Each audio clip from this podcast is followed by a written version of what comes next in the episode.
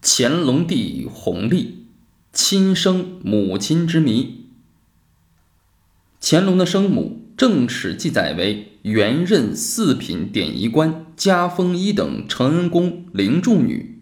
野史传说则有多种说法，如热河宫女李金贵、内务府包衣女子傻大姐、村姑海宁陈夫人等。乾隆的生母是谁，的确是一桩历史疑案。皇帝的生母出了问题，这在清朝十二帝中是仅有的，在中国历史上也是罕见的。康熙五十年（公元一七一一年七月二十六日），康熙从北京出发，到达避暑山庄。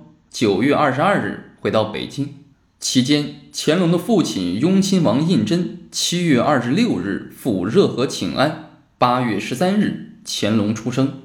这中间只有十七天，就是说，如果乾隆在避暑山庄出生，那么他母亲在临产前十七天大腹便便，行动不便，怎么会到避暑山庄去呢？乾隆的生母难道或许另有其人？野史记载与民间传说有多种说法。第一种传说，乾隆生母是浙江海宁大学士陈世官的夫人。海宁在清朝有陈氏三宰相，顺治朝大学士陈之林，康熙朝大学士陈元龙，雍正朝大学士陈世官，他们都不是靠裙带关系，而是靠自身能力当上大学士的。陈世官俗称陈阁老，在康熙年间入朝为官，传说陈世官与雍亲王一家常有来往。今天陈阁老的旧宅还保存有一块九龙匾，据说是雍正亲笔书写的。那一年恰好雍亲王的福晋和陈阁老的夫人同日同月分别生了孩子，雍亲王就让陈家把孩子抱入王府看看。可是等孩子再送出来时，陈家的男孩竟变成了个女孩。陈阁老意识到此事性命攸关，不敢作声。那唤入宫中的男孩，就是后来的乾隆皇帝。许孝天在《清宫十三朝演义》说，乾隆六下江南的目的就是探望亲生父母，而且他六次南巡，竟有四次住在陈阁老家的安澜园，为的就是与亲生父母相聚。但据孟森著《海宁陈家考证》，乾隆南巡第一次、第二次都没有到海宁。第三次到海宁，陈世官已死，可见乾隆下江南为了看望他的亲生父母的传说，纯粹是捕风捉影，根本没有依据。陈家的园子叫鱼园，因位于城的一隅而得名。乾隆第四次南巡驻鱼园，同浙江海棠工程有关，所以乾隆将鱼园改名为安澜园。当代香港小说家金庸是浙江海宁人。他的武侠小说《书剑恩仇录》便是围绕乾隆身世之谜展开的。金庸在小说中有声有色地写道：“陈世官的小孩抱进雍亲王府，哪知抱进去的是儿子，抱出来的却是女儿。陈世官知道是皇四子掉的包，大骇之下，一句都不敢泄露出去。”这个故事一出笼，乾隆是陈阁老儿子的传说便越传越广，越讲越真。关于掉包的故事，清朝中期就有传说。先说康熙出自陈家，后来这个传说不攻自破，就有移花接木，安在了乾隆皇帝的头上。其实乾隆出生时，雍正的长子、次子虽已幼年早死，但第三子已经八岁。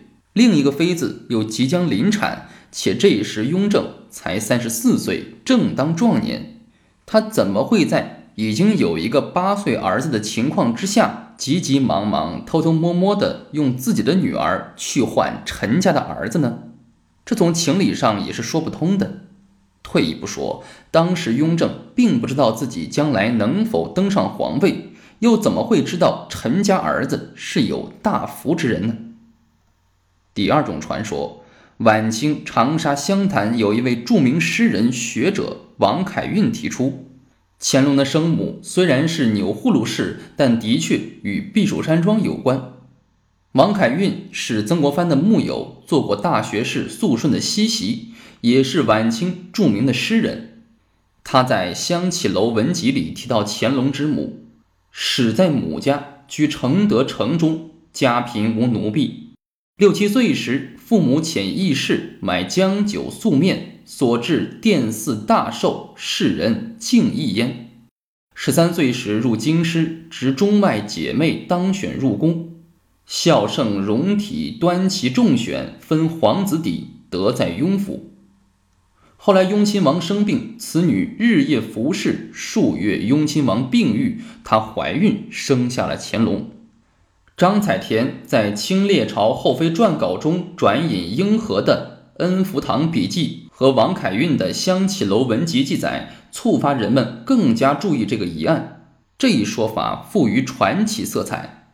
清朝遗老金良等认为，清朝选秀女制度是非常严格的。从清宫清定宫中现行则例中可以看到，当时清宫的一些有关规定。而且清宫的门卫制度更是森严，怎么可能让承德地方一个女子混进皇宫并入选秀女呢？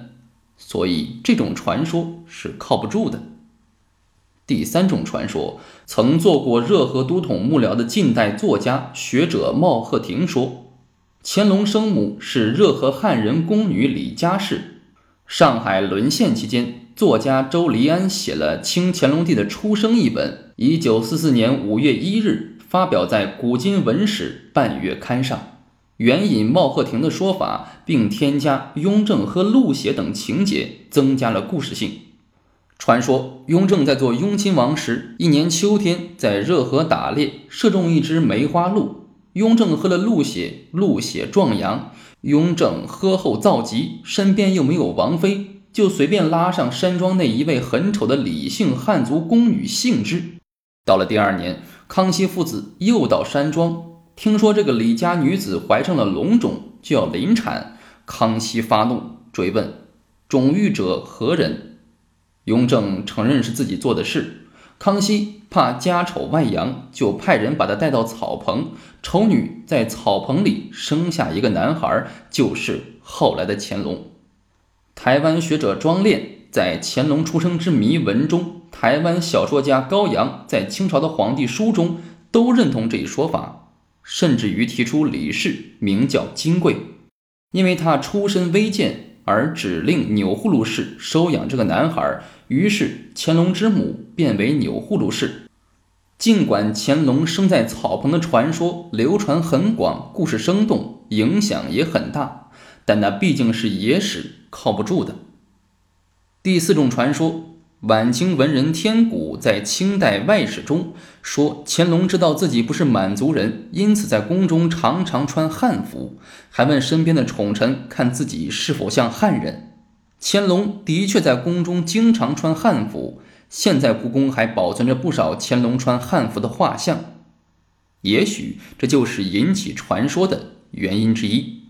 如果仅根据他穿的衣服而确定乾隆的出身，其结论肯定是荒唐的。第五种传说，民国时期曾任国务总理的熊希龄从老公义口中听到所谓乾隆生母的故事，并对胡适之讲道：“乾隆帝之生母为南方人，浑名傻大姐，随其家人到热河营生。”这种传说因胡适之日记而流传甚广。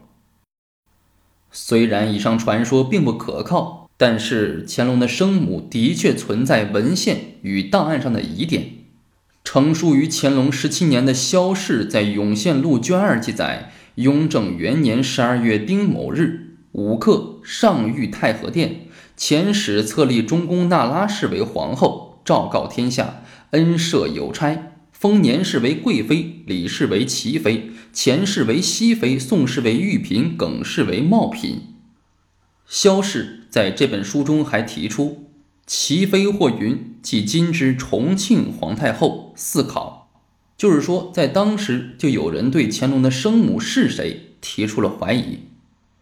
高阳先生在《乾隆的皇帝》一书中认为，《萧氏永献录》中这“四考”二字是一暗示。是以引笔兼曲笔的巧妙暗示。齐妃非高宗生母而故意这样写是曲笔，齐妃李氏暗示高宗生母姓李，此为曲笔。但是高阳没有看到清宫的档案。清朝政府有个规定，皇帝家族生儿育女每三个月要上报一次，写明出生时间和生母，每隔十年根据出生和死亡记录的底稿填写一次皇室族谱，就是玉牒。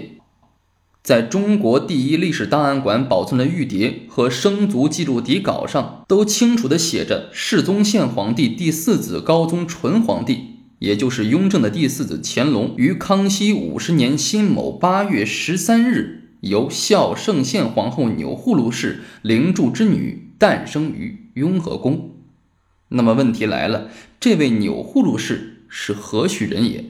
清宫档案《雍正朝汉文谕旨汇编》雍正元年二月十四日记载：雍正元年二月十四日奉上谕，遵太后圣母谕旨，侧福晋年氏封为贵妃，侧福晋李氏封为齐妃，格格前氏封为熹妃，格格宋氏封为玉嫔，格格耿氏封为茂嫔。该不知道。同一件事。《清世宗宪皇帝实录》雍正元年二月甲子却记载：于礼部奉皇太后懿旨，侧妃年氏封为贵妃，侧妃李氏封为齐妃，格格钮祜禄氏封为熹妃，格格宋氏封为茂嫔，格格耿氏封为玉嫔，尔部查吏具奏。这两份记载的差异可以做如下解释。格格前世与格格钮祜禄氏是同一个人，因为他们都是同一天，都是奉皇太后的懿旨受封，所以熹妃只能是一个人。雍正元年八月十七日，正式设立秘密立储制，指定弘历为皇太子，所以他的母亲总要有一个高贵的出身，因此将熹妃前世篡改为钮祜禄氏。是否可能由内大臣满洲镶黄旗人四品典仪灵柱将前世认作干女儿呢？如果事实如此，就解决了身份与姓氏的难题。在没有其他确凿证据之前，我们只能相信实录和玉牒的记载。不过，雍正档案与雍正实录关于熹妃前世与钮祜禄氏的记载上的矛盾，至今仍不能够完满的解决，所以。乾隆生母问题仍为历史疑案。不仅如此，连乾隆的皇后和皇妃也有许多可以称之为疑案的事情。